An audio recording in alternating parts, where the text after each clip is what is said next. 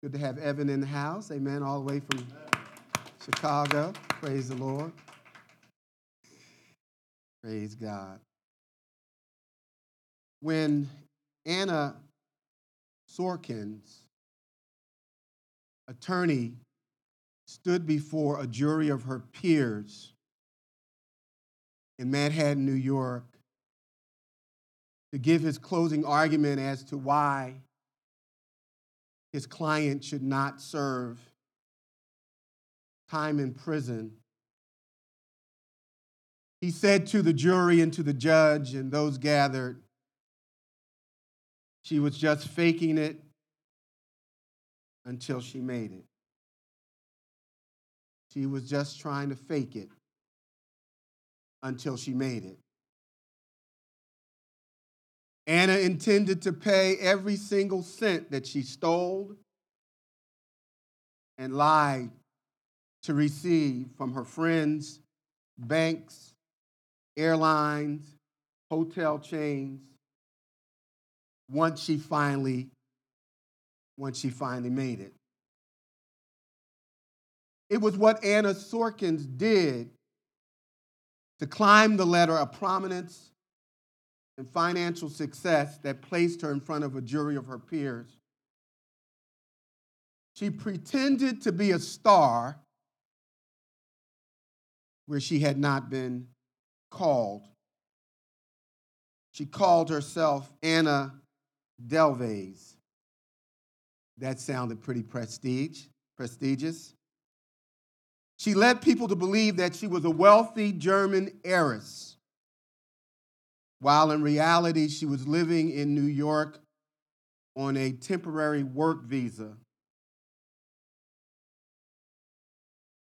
Anna longed to be named among New York's higher echelon of society. She was willing to do whatever it took to become a star in the eyes of those that she deemed significant. She created a false identity for herself. For years, she played the part and she looked the part. She wore the latest designer clothes, moving from one luxurious hotel to the next, always promising to pay, and they believing her because she looked like she was on her way to some place that was bigger and more prominent based on how she portrayed herself. Establishments believed that Anna Delvey was someday going to be somebody, and therefore they would get their pay. Uh, she was a great tipper, sometimes leaving as much as some of us do, one hundred dollars. Imaginary. She was generous to her friends. She would often invite her friends to expensive meals and high-cost vacations. One time she rented a private plane and charged up sixty thousand dollars for a vacation she never paid for. In fact, Anna Sorensen, or Anna, uh, Anna ended up, by the time she was taken into custody and found out, she owed some two hundred seventy-five thousand dollars to her friends and rich, unsuspecting supporters.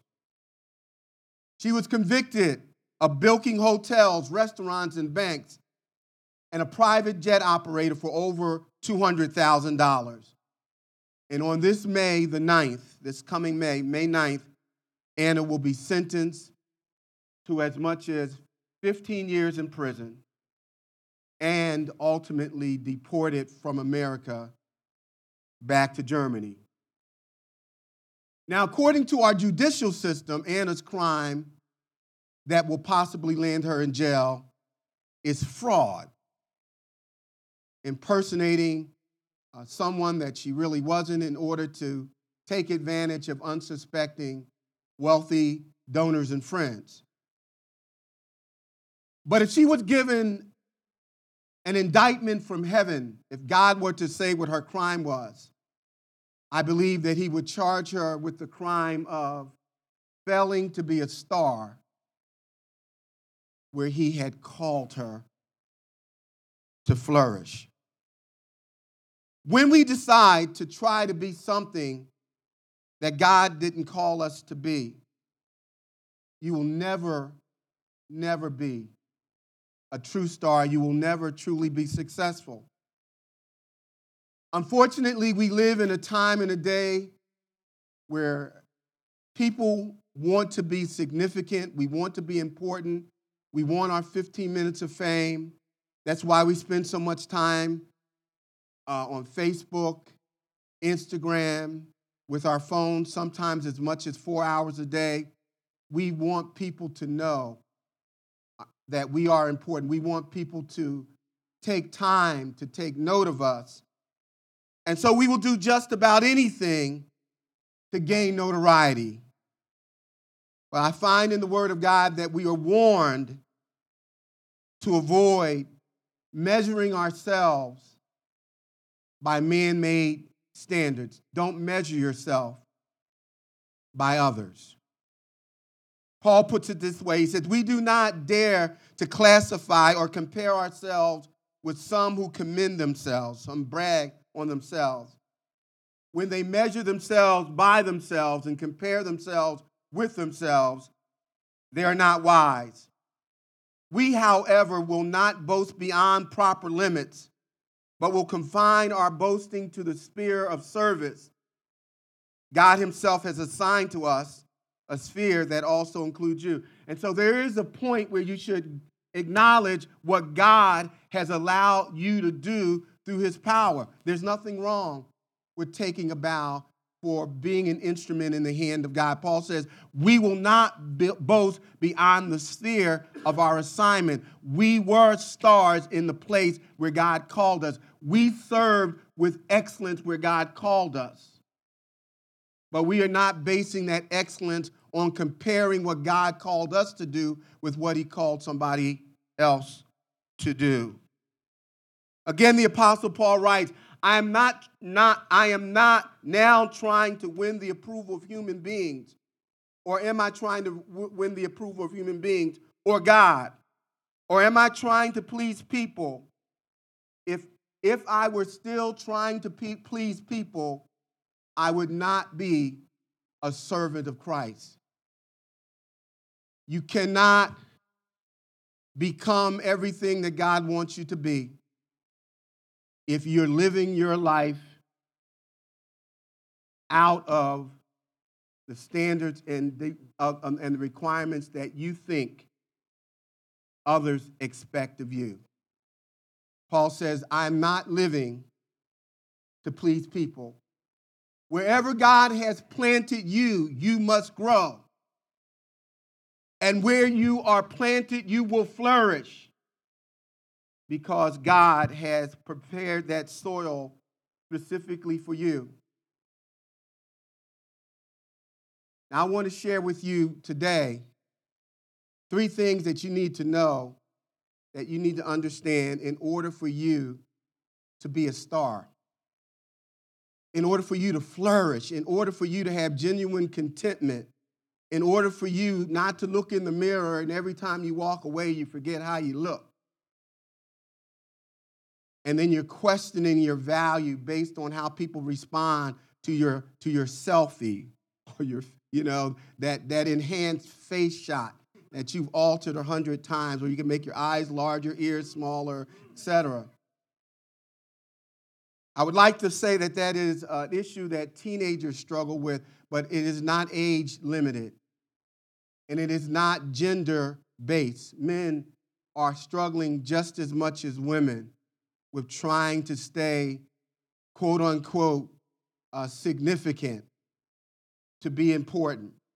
Now, the three things that I want to share with you are found in the verses before us in Matthew chapter twenty-five, verses fourteen through nineteen. The Bible says, for the kingdom of heaven is like a man traveling to a far country, who called his own servants and delivered his goods to them.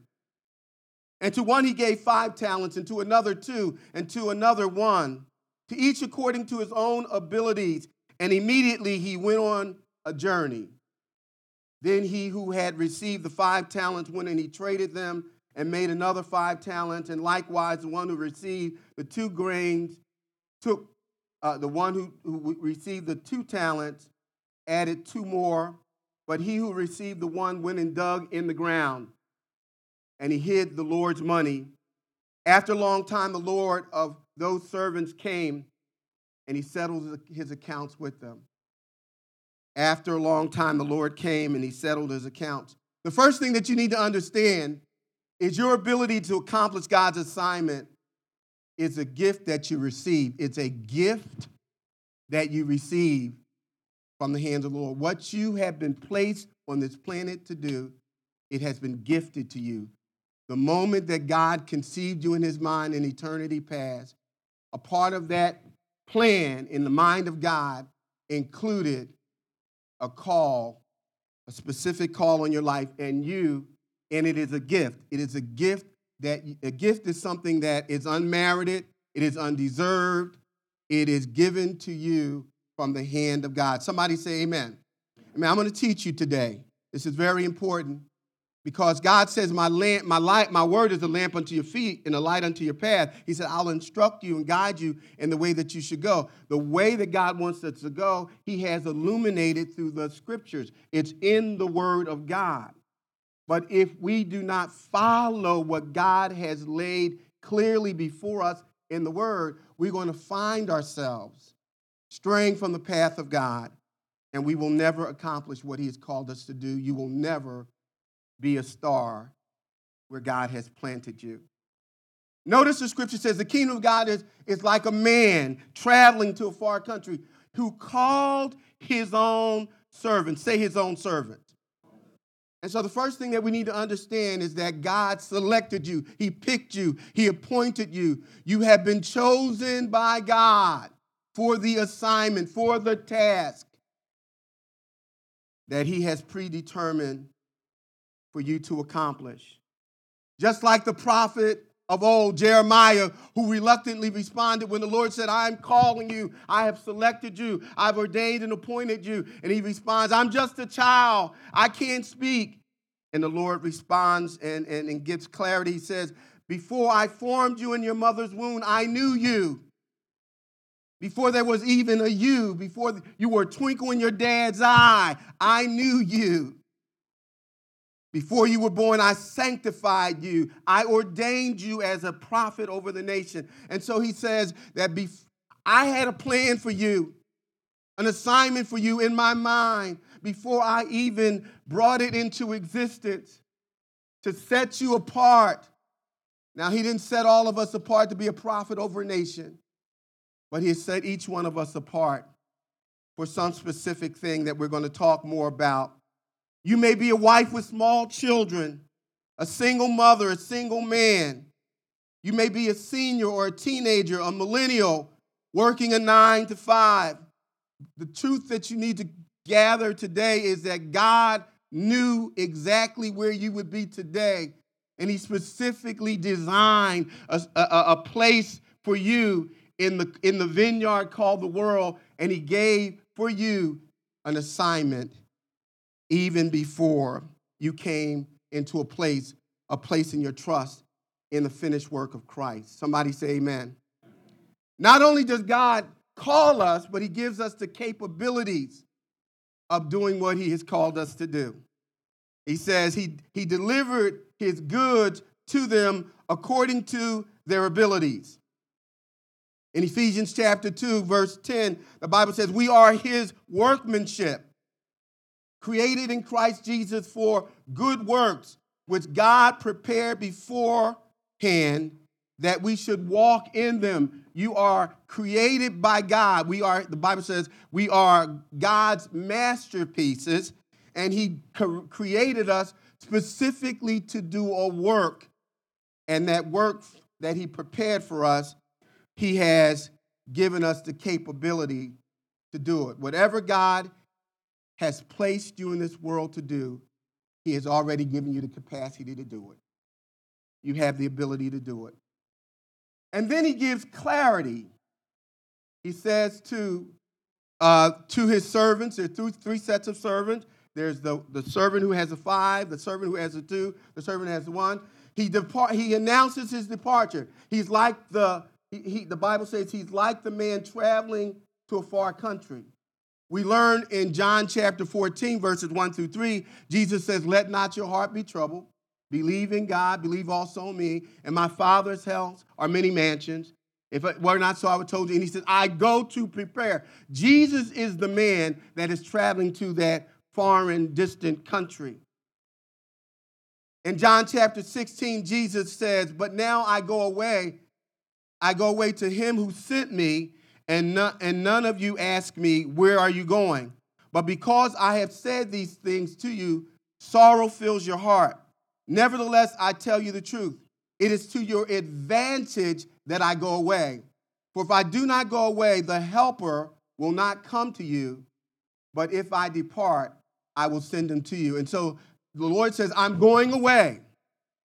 And remember in Acts chapter one, verses eight through ten, the Bible says, as Jesus, after teaching the disciples for forty days and forty nights, he stood on the mountain of Olives and he ascended into the heavens. And the angels said, "Why are you standing here staring? This same Jesus who was ascending, going away, he will return again." And so he announced his departure.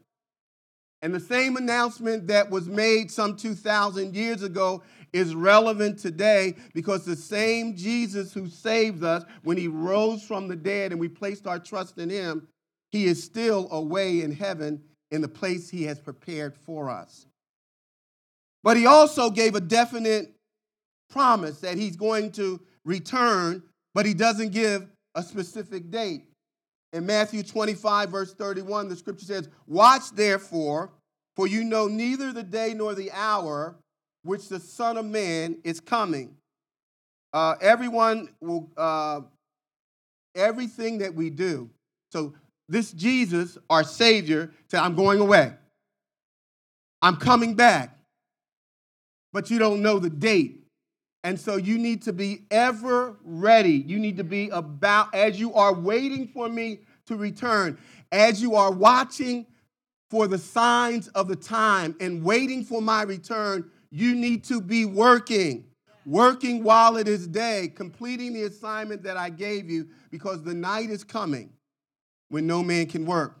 But every one of us, as we are watching and we're waiting for his return, the scripture says each one of us will stand before Almighty God and we will give an account for the things that we've done. Jesus added in John chapter nine, when the disciples asked the question about a man who had been born blind, the question was, why was this man born blind? Was it because of the sins of his father or mother? And Jesus says, "Neither this man's father or mother has sinned, but that the works of God may be manifested in him." And then he says, "Let me explain to you about this work that I'm doing, not to draw a big crowd, not to have people pat me on the back, not to be uh, uh, not to be seen." But he says, "I must do the works of him who sent me while it is day," while he's away. For the night is coming. There's coming a day when there'll be night in our lives. There's coming a day, because it is appointed unto man. We, we, we know this, where it's once to die, but after this is the judgment. There's coming a day when this Jesus who's coming back will judge us based on our, our obedience to your assignment. Do you know your assignment? Are you about your Father's business? Is that the priority of your life? He also, not only does he give a definitive statement that he's returning and a pronouncement that he was leaving, but he also gives duties for each servant. He says to them in, in, in, in Luke chapter nineteen, which is a continuation of this parable or a parallel parable that has the same concept. He says, "Do my business until I return.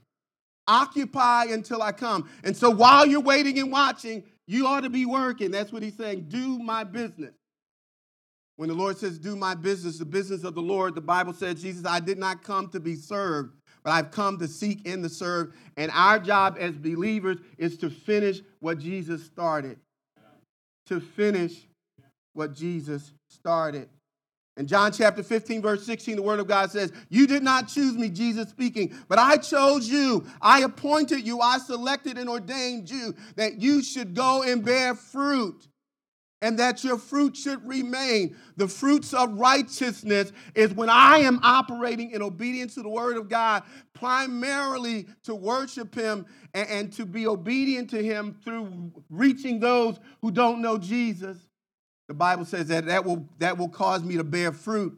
And the kind of fruit that he wants is not just to see people come into the kingdom, but he wants fruit that remains. He wants us to be those who are discipling the ones that are coming in, fruit that remains. And here's he, he adds that whatever you ask the Father in my name, he may give it to you. Now notice the condition, the prom, the, the command is, that I chose, you didn't choose me, I chose you for a specific reason, to bear fruit and fruit that remains. And if you are obedient, the, the promise is you can ask anything in my name according to my will and God will do it.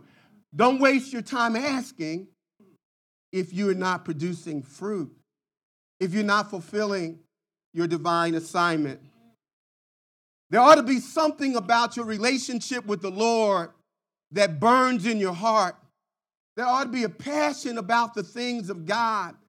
When Jesus was asked the question, what, are the, what is the greatest commandment? The first response was to love God with all of your heart, to love God with passion, to love God so much that you would do anything to please him, to love God so much with all your mind and your heart and your strength that you are breaking a sweat for him, that you will leave this earth having done your assignment, totally exhausted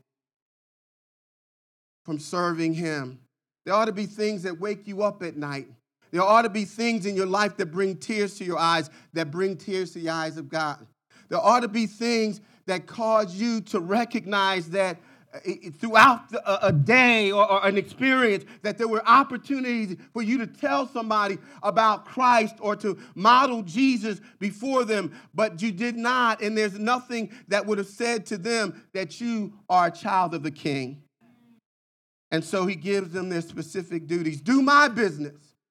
I want you to understand that doing the business of the Lord is not an option. It's not to impress somebody. It's not to get a grade. It's not to get a, a, a temporary transient reward. But when you are doing the business of the Lord, you are operating in obedience to him.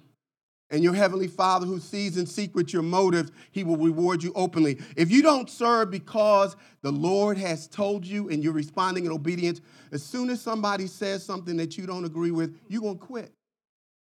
You're going to get right in your flesh. And one of the ways that you know that the Lord didn't tell you to do it is that you respond in your flesh. And even sometimes when we slip and we say things out of uh, out of hurt, being human, by the time you re- reevaluate, why was I doing this in the first place? And you and you understand that it's for Jesus, then you can respond in a different way. As unto the Lord, as unto the Lord. I did, I chose you. God doesn't need any of us, none of us. He's not impressed. Unfortunately, we think that he is.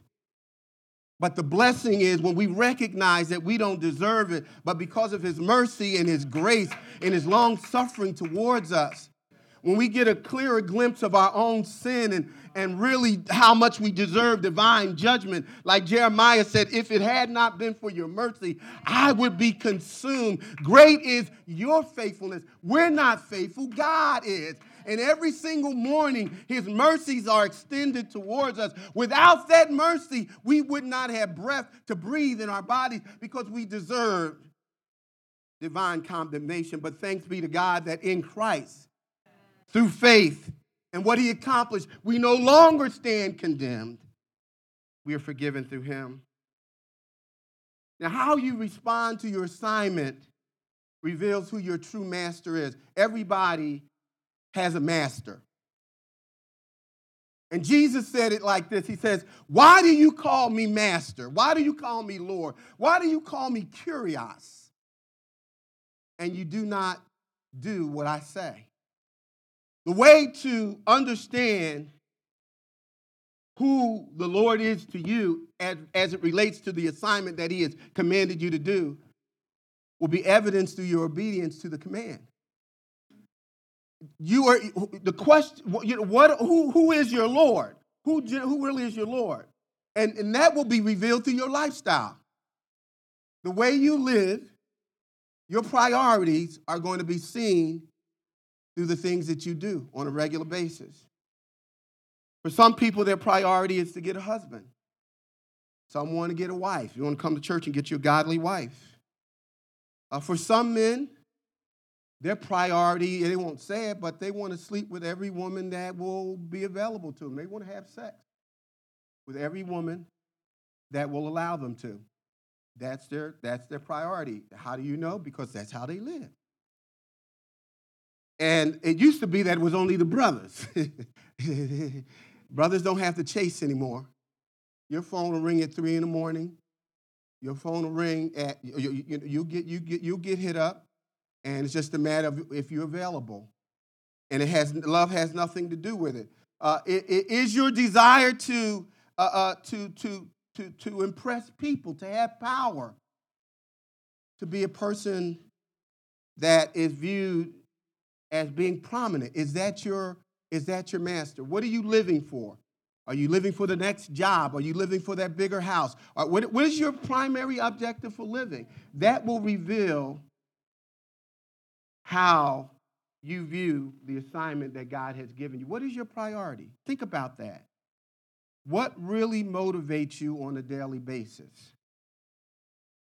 How you serve will reveal the value of the assignment. The Bible says, whatever you treasure, wherever your treasure is, that's where, that is where your heart will be. Some of us have a clear understanding or have some degree of understanding of the call of God on our life, but we don't value it.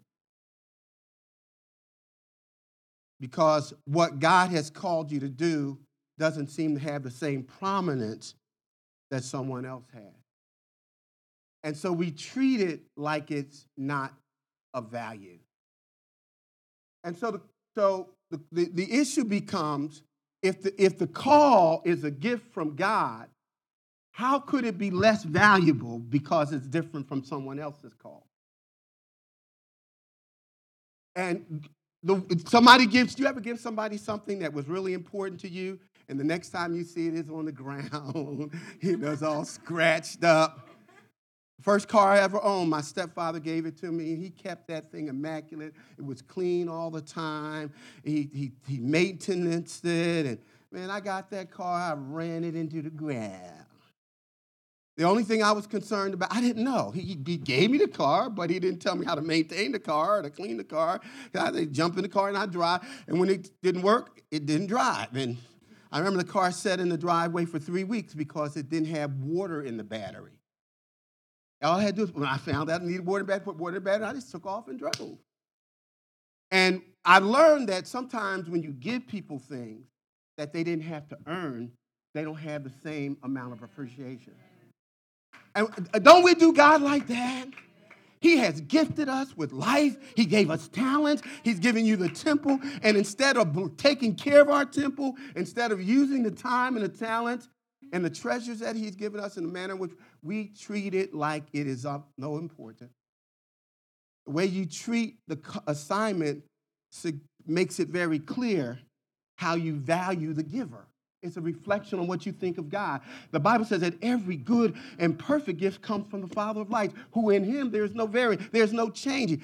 Every gift that God gives, it is pure. There's no, there's nothing diminished in it. There's no flaw. But if you if you don't view it as significant, it doesn't make it any less. It simply means that your perspective of God's gifts is distorted. Somebody say amen. Amen. When I lived in uh, Niagara Falls, we used to have, um, uh, we, I drove an Expedition. Had the three-seater. It's a big old truck. Four, four kids growing up. And it snowed a lot there. So you needed that kind of vehicle. And uh, another uh, minister, pastor, very prominent pastor, that he drove an Escalade. a big vehicle, uh, same size basically as the Expedition. And uh, I remember we were having a conversation, and he was telling me how much his Escalade cost. It was much more expensive than the Ford uh, Expedition I drove. And then uh, it was really interesting because uh, one day he he allowed me to uh, be in the vehicle with him, and he's in Escalade, and I'm in there with him, and we're driving, and every bump we hit, it's like we're going through the going to the bottom of the earth. Boom, da, boom, da, boom. So wait a minute. This is a, you assume that because of the name of the vehicle and the cost of the vehicle, and then he went on to say, he said, uh, Pastor Benson, I don't know if you knew this. He said that the Escalade and the Explorer have the same G M, the G M C motor. So on the outside, they look like total different vehicles, but what's under the hood? The same thing is under the hood that gets the car to ride. I want you to understand, you may look a little more shiny than me. You may even appear more impressive to me, but under the hood, Under the hood, we have the same Holy Spirit, the same Comforter, the same one that Jesus said, I'm going to send. And he will enable you to not only know the truth, but to obey the truth so that you can complete the assignment. The problem is we need to keep the, the keep the vehicle, keep the, the temple oiled up. We need to stay in the Word of God and obey the Word of God so that we can accomplish what we have the capability. The assignment comes from God. It's a gift. You have an invaluable gift from God to serve him in the world, which means that you have access to supernatural power. You have the ability through the words that you speak and the acts that you do to perform in the power of the hand of God miracles. But how do you view your assignment? Here's the second thing. The assignment given by God to his servants are different. We don't all have the same assignment. The Bible, the, the, the scripture talks about the, the, the diversities of gifts. The gifts are different for each assignment. To one, he gave five. To another, he gave two. And to another, he gave one. But the interesting thing about this, even though the gifts were different, each person had the ability to fulfill their potential. You can't out can't outserve me. I may only have one talent and you have five, but you can't outserve me because all God requires of me is that a steward be found faithful. And so you have the same ability, though our, our gifts are different, to fulfill your potential. Now, why are our abilities different? Why didn't God make us all the same? I'm never, it's never a compliment if you tell a man and his wife, you guys, the longer you're together, the more you look like each other. Don't tell me I look like my wife. My wife said, your skin is softer than mine. No, it ain't. My skin ain't softer than yours. What you talking about, my skin? I, I start flexing. No, there ought to be some difference between a husband and a wife. Now, there's nothing wrong that when a man shows up and his wife's not there, you automatically think about the two because they're that close. But they shouldn't be that close because they they look like twins. So the reason our abilities are different is God wants his purposes to be com- completed, to be fulfilled. The scripture says, do my business. Make me the priority. We say this verse all the time, but seek ye first the kingdom of God, whose righteousness and his righteousness. Make God the priority. And so the, the reason our gifts are different is because God wants his purposes to be fulfilled in your life, that you individually will do his business. Wives, when you submit to your own husbands as unto the Lord, you are doing the Lord's business. I say to women all the time, if you cannot voluntarily come under the authority of your husband, don't get married because he will be miserable and so will you. And if you have a man that doesn't lead, you don't want to marry him because you were created to follow your leader, your husband. That's the way God designed you, to be your husband's helper in the context of marriage. That's the word of God. As unto the Lord, not because he's smarter, not because he's bigger, not because he makes the most money. There's a real good chance, baby, that you're going to be making the money.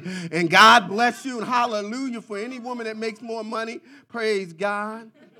Hallelujah. But be certain that that's not why he's, why he's marrying you.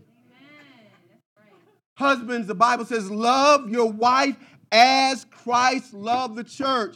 How does he love the church? Unconditionally, sacrificially. That's God's purpose, that we would that we would be obedient as unto him. Children, obey your parents as unto the Lord.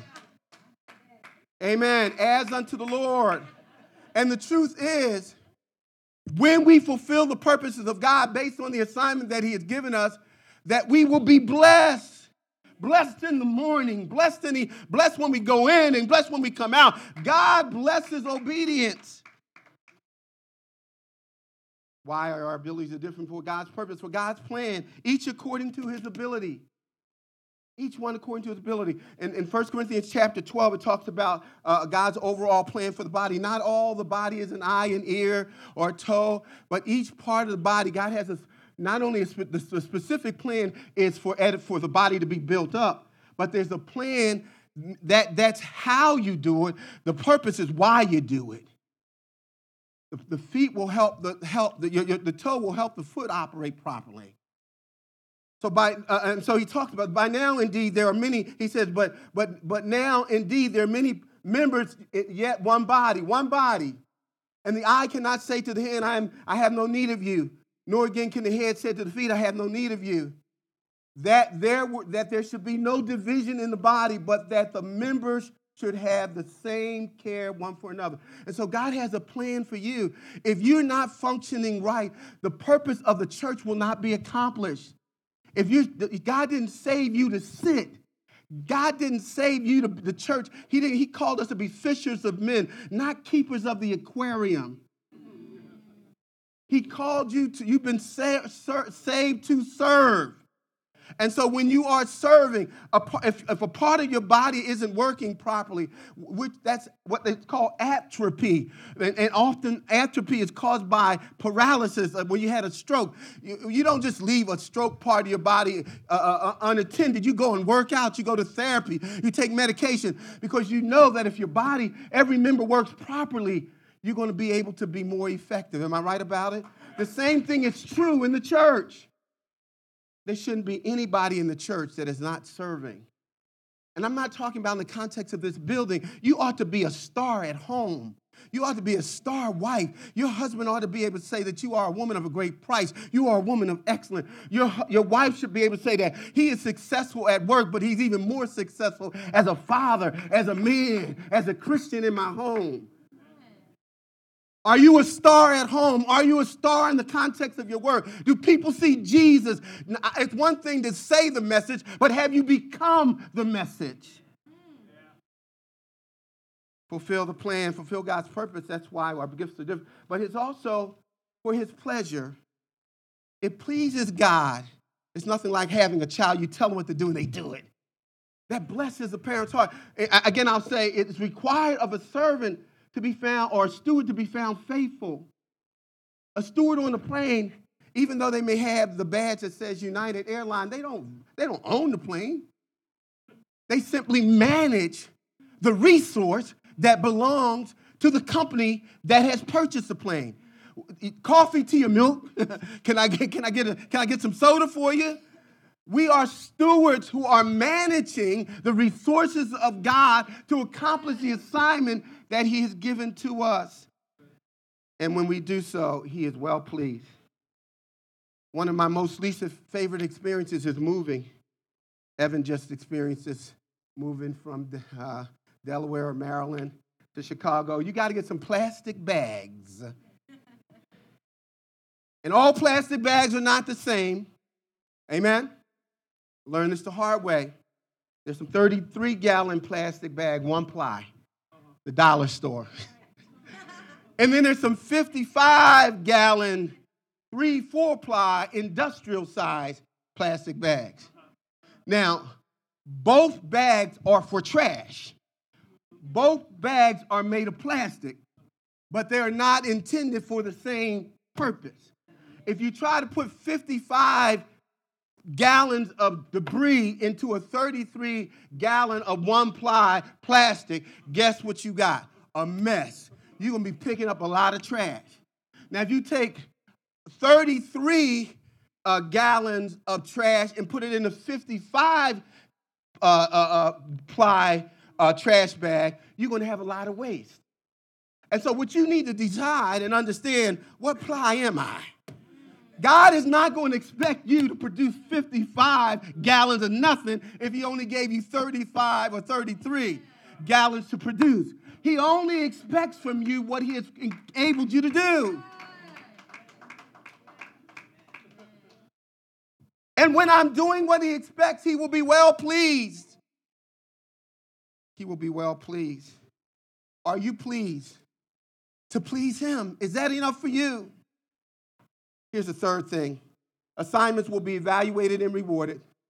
The Bible says after a long time, the master who had traveled, Jesus who had gone away, he returns and he begins to evaluate his books. And he calls each servant in individually. Each one of us will stand before Almighty God, either at the, the great white jo- uh, judge, throne of judgment or the bema seat for our rewards. In this case, the first two are standing before Christ. God is, Jesus is evaluating, and, and, and, the, and the first servant is so glad that he pleased the Lord. Will you be glad when the Lord returns? Will he come and find you with your work undone? He didn't know that the Lord was going to return, but when the Lord returned, the work was done. And he said, Lord, you gave me five, and I took what you gave me, and I reached my full potential. Nothing that you gave me was lost. I'm carrying none of the gifts, none of the talents, none of your treasure to the grave with me. And the Lord says, well done, thy good and faithful servant. And here's the blessing. He said, you have been faithful over a few. A few was five for him. I will make you ruler over much. And so the first um, person who reaches his full potential, the Lord, he, he, gets, he gets paid. He gets rewarded. Somebody say rewarded. Rewarded. For maximizing his gift. The second comes and he says the same thing. I had two. I multiplied it into four. I reached my full potential. Guess what? Same reward. Uh, uh, well done. Thy good and faithful servant, you've been faithful over few. The Lord is not going to elevate you to more if you haven't been faithful of what you got. Lord, if you give me another house, give me a better car, give me, no, no, no, you don't need a better car, better job. You don't need a, another, a better body. You need to take care of the body that you have. He who is faithful over a little. Lord, if I had more money, I'd tithe. No, you wouldn't. You'd be stingy just like you are now.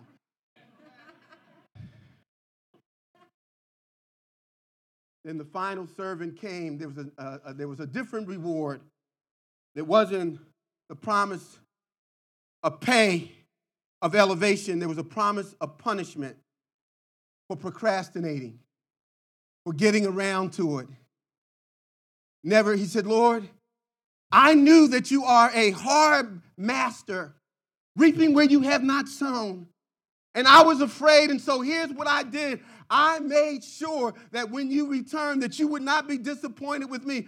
I took the treasure, the talent, the gifts that you've given me. I came to church every Sunday, and sometimes I even sung, and sometimes I even stayed a little late. But it, the, re- the reality is I didn't break a sweat because what you gave me to work with, I buried it. Sometimes the way we bury it by giving all of our attention to our secular job. We bury it by giving all of our attention, not as God being the priority, but we make our sons and our daughters the priority. That's how you can bury the talent of the Lord. Now, I want you to check out why we are guilty of failing to do the assignment. This, this, this wicked servant, the Lord re- refers to him as. Here, let me share why, why he fell. First of all, there was a lack of accountability. If you bury your talent, You'll never have to interact with anybody. God didn't give you your gift to hide it. And so the scripture says, iron sharpens iron. You will never become everything that you can be if you're not connected to the body of Christ. If somebody is not challenging you, the scripture says, faithful are the wounds of a friend. If you are not involved in somebody with somebody who can tell you when you're wrong, tell you where you need to grow, pray with you when you're hurting, confessing your sins one to another, you will never, you will be like this unfaithful servant. Your talents will be buried. They will never be realized. And so the lack of accountability, when people start uh, challenging uh, millennials today, first thing they say, don't judge me. Don't judge me. You don't understand. You, you, you, you've never been young. Yes, I have. And guess what? I said the same thing you're saying. You need to be accountable, not to somebody who's practicing sin like you, but somebody who can challenge you to live for God and to accomplish his will for your life. This wicked servant was unaccountable. He also lacked anticipation for the imminent return of the Lord. When's the last time you actually thought that Jesus could come back today? Before you took that drink, before you said those words, before you pulled those sheets down, before you cussed him or her out. The Lord says, be ever ready for such a time you think not. He did not anticipate that this could be the day that I breathe my last.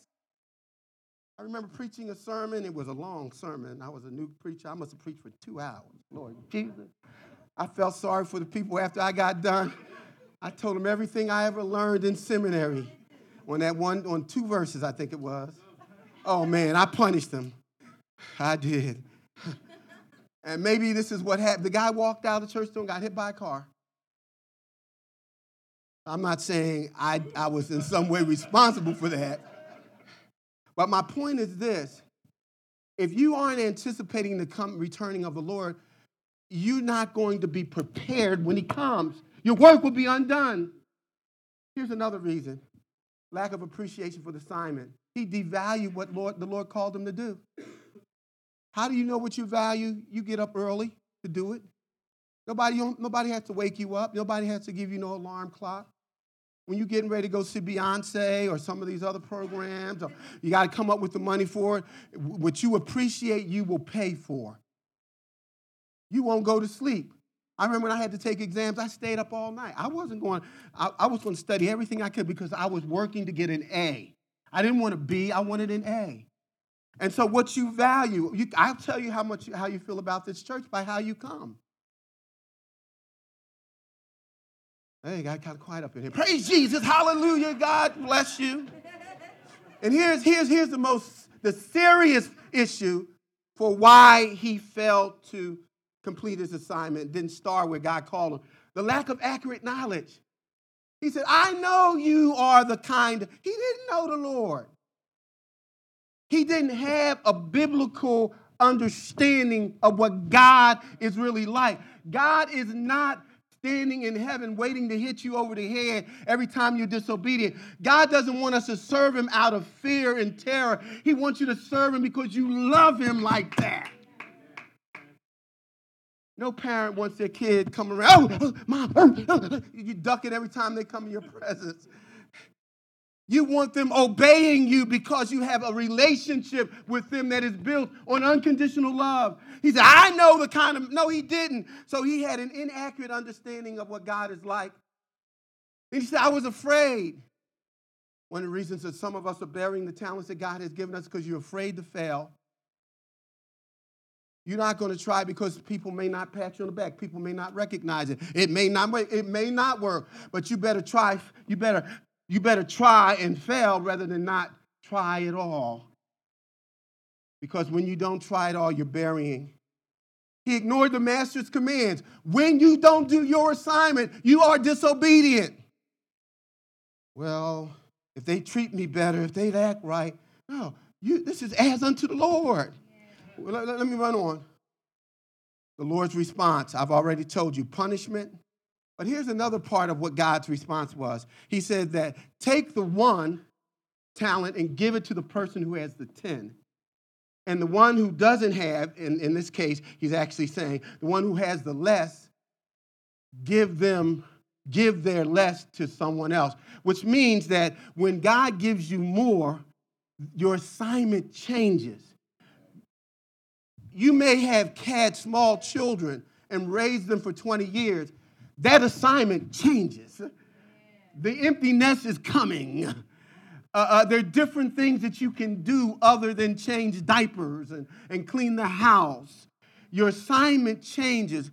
Uh, uh, I, Paul was the primary uh, preacher and, and, and church planter, but when he found himself in jail, others had to carry the work on. At some point, my assignment will change. One of the things that Moses did that uh, kept the, the nation of Israel uh, uh, going forward after he died, he trained Joshua. There was a succession plan. Assignments change. And sometimes we're looking, you say, well, I don't have the same fire and the passion for what I used to do, because that's not what you're supposed to be doing now. God wants to make you ruler over many other things. The question becomes, at this season in my life, what is my new assignment? A lot of you uh, have been a part of church plants and startups, and you worked and, and labored, uh, started credit unions and all kinds of stuff. And then when we started talking about a building program, I'm saying, you sure, Elder, you want to try this again? And because you've done this. And some, you know, ain't nothing, but anytime you talk about a church move, you're talking about hell. Hell in the hall. People going to stop coming. People going to get, it just gets crazy. You start giving, uh, elevating people, giving titles and everything. You start seeing the church, they're just, they're just, people don't respond to that well. However, sometimes what God wants, he'll pull you back to what you've already done, and you still got to do the same work, even though you know what you're going to be facing. But other times, God just wants you to give leadership to that work. Your assignment changes. He took the one and gave it to the, the person who had the ten. Your assignment will change. Are you prepared to change with God's decision? Now, notice the punishment for the unfaithful servant. He said, take the gift from him and then cast him into everlasting darkness. I want you to know what that suggests is that even though the man had talent, the lack of fruit in his life was an indication that he never really had a personal relationship with the Lord. What I'm suggesting to you is if you're the kind of person who can comfortably not do the walk, the work that God has placed you on this plan to do, that may be an indication that you don't know Jesus. Because the Holy Spirit will convict you when there's something to do that will honor God. Because the Spirit wants to be obedient. So people that sit and do nothing at all, that may be an indication that you really never knew Jesus. People that know Jesus don't lose their salvation. This person actually is thrown into hell.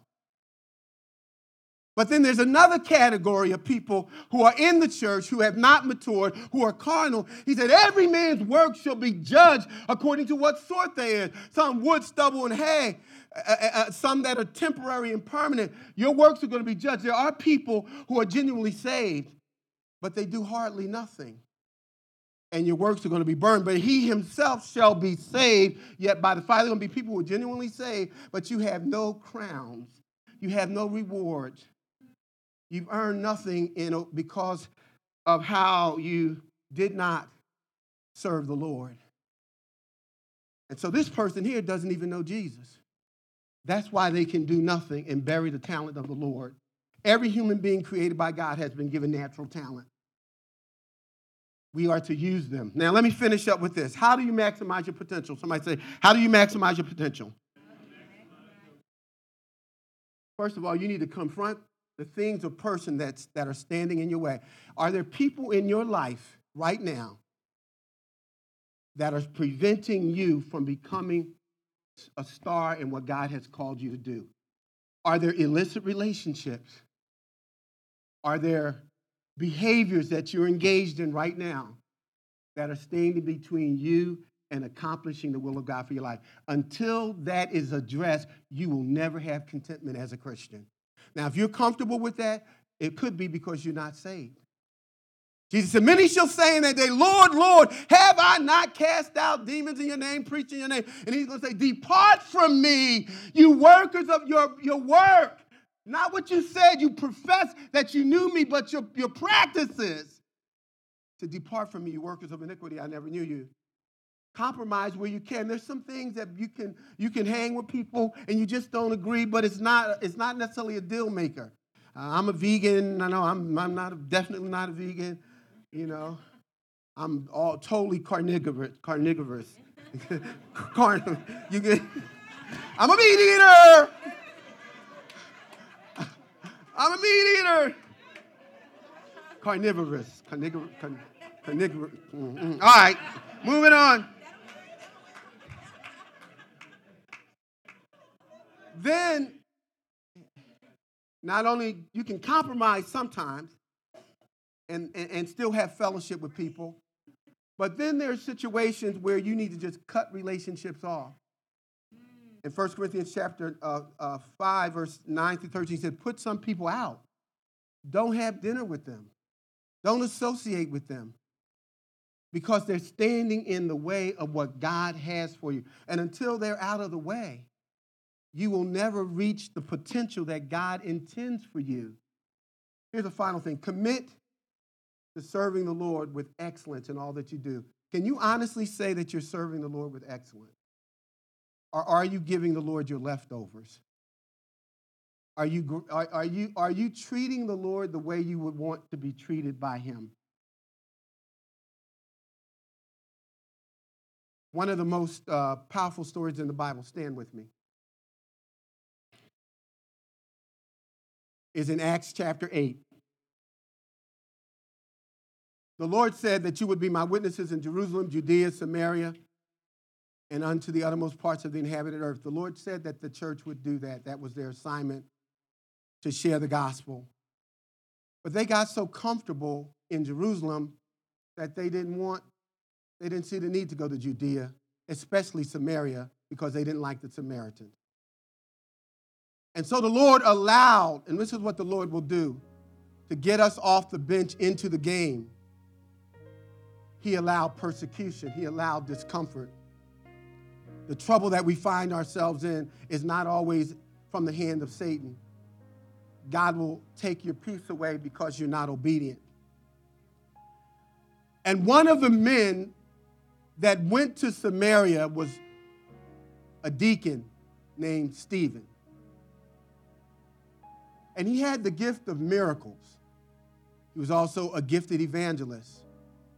And while he was in Samaria, there was one of the greatest evangelistic conversions in all of the Bible. The Bible said that the city of Samaria, they got saved.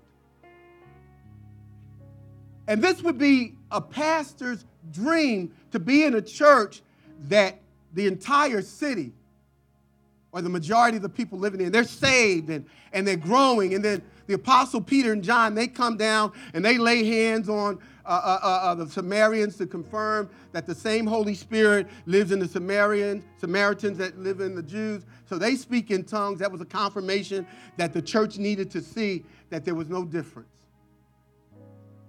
And then in the height of that great ministry that Philip was fulfilling for God, the Bible says he was led by the Holy Spirit into the wilderness of Gaza.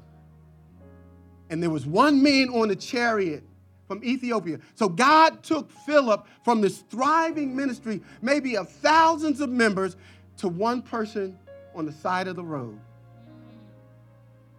And at that moment, when Philip obeyed the Lord, I don't know about you, I said, wait a minute, I'm pretty comfortable here at Mount Samaritan Church. I'm pretty comfortable with this mega church. But the Lord said, no, I, I'm leading you to this backside of the desert. My question is, when did Philip become a star? When he had the big congregation, or when he obeyed God to reach that Ethiopian? What Philip had no idea when he obeyed God, that through that one Ethiopian eunuch, he was reaching an entire continent. So I don't know who your one is or, or how you're measuring your success, but each time you do what God has assigned you to do and you are operating in obedience to please him, you are a star. You are significant. And even when you don't do what you're supposed to do, you don't lose your significance because we find our completeness in him. We find our completeness in him. So I don't know if it's those children that God has assigned you to right now. I don't know if it's those, if it's that sickness that God just hasn't healed you from, that that's your assignment. Will you trust me in your valley? Will you trust me in the midnight hour? Will you trust me when the doctor says you're not going to get any better? Will you trust me when the money's tight?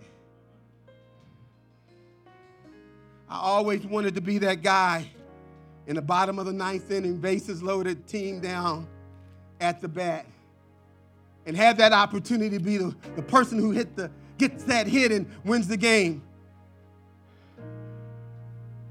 But if somebody doesn't cheer me on, if somebody doesn't allow me to be on the team, if somebody doesn't give me the vision to see, you see, I don't accomplish these things on my own.